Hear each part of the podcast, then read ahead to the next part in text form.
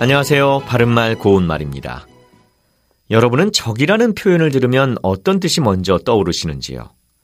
서로 싸우거나 해치고자 하는 상대를 떠올릴 수도 있고 경기나 시합 따위에서 서로 승부를 겨루는 상대편을 떠올릴 수도 있겠지요.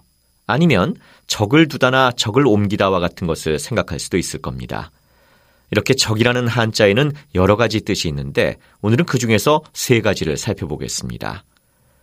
지나친 음주와 흡연은 건강에 나쁜 영향을 주기 때문에 건강하게 살고 싶다면 술과 담배를 끊도록 권하곤 합니다. 이와 같이 어떤 것에 나쁜 영향을 끼치는 요소를 비유적으로 이를 때 적이라고 합니다.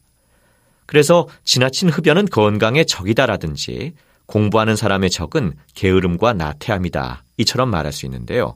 여기서 적은 원수 적자를 씁니다. 그렇다면 그는 항상 여러 사람에게 선망의 적이요, 비난의 적이 되었다. 이렇게 말할 때의 적은 무엇을 뜻할까요? 네, 이때는 관역 적자를 써서 어떤 일의 목적이 되는 대상이란 뜻이 됩니다. 앞서 말씀드린 예문을 다시 풀어보면 그는 항상 여러 사람에게 부러움의 대상이 되기도 하고 비난의 대상이 되기도 했다. 이런 뜻이 되는 거죠. 그리고 앞서 말씀드린 관용구 적을 두다나 적을 옮기다에서 적은 서적 적자를 써서 병적, 당적, 학적 따위의 문서를 뜻합니다. 즉 적을 두다는 소속으로 돼 있다는 뜻이고 적을 옮기다는 소속을 옮긴다는 뜻이 되는 겁니다. 바른말 고운말 아나운서 이규봉이었습니다.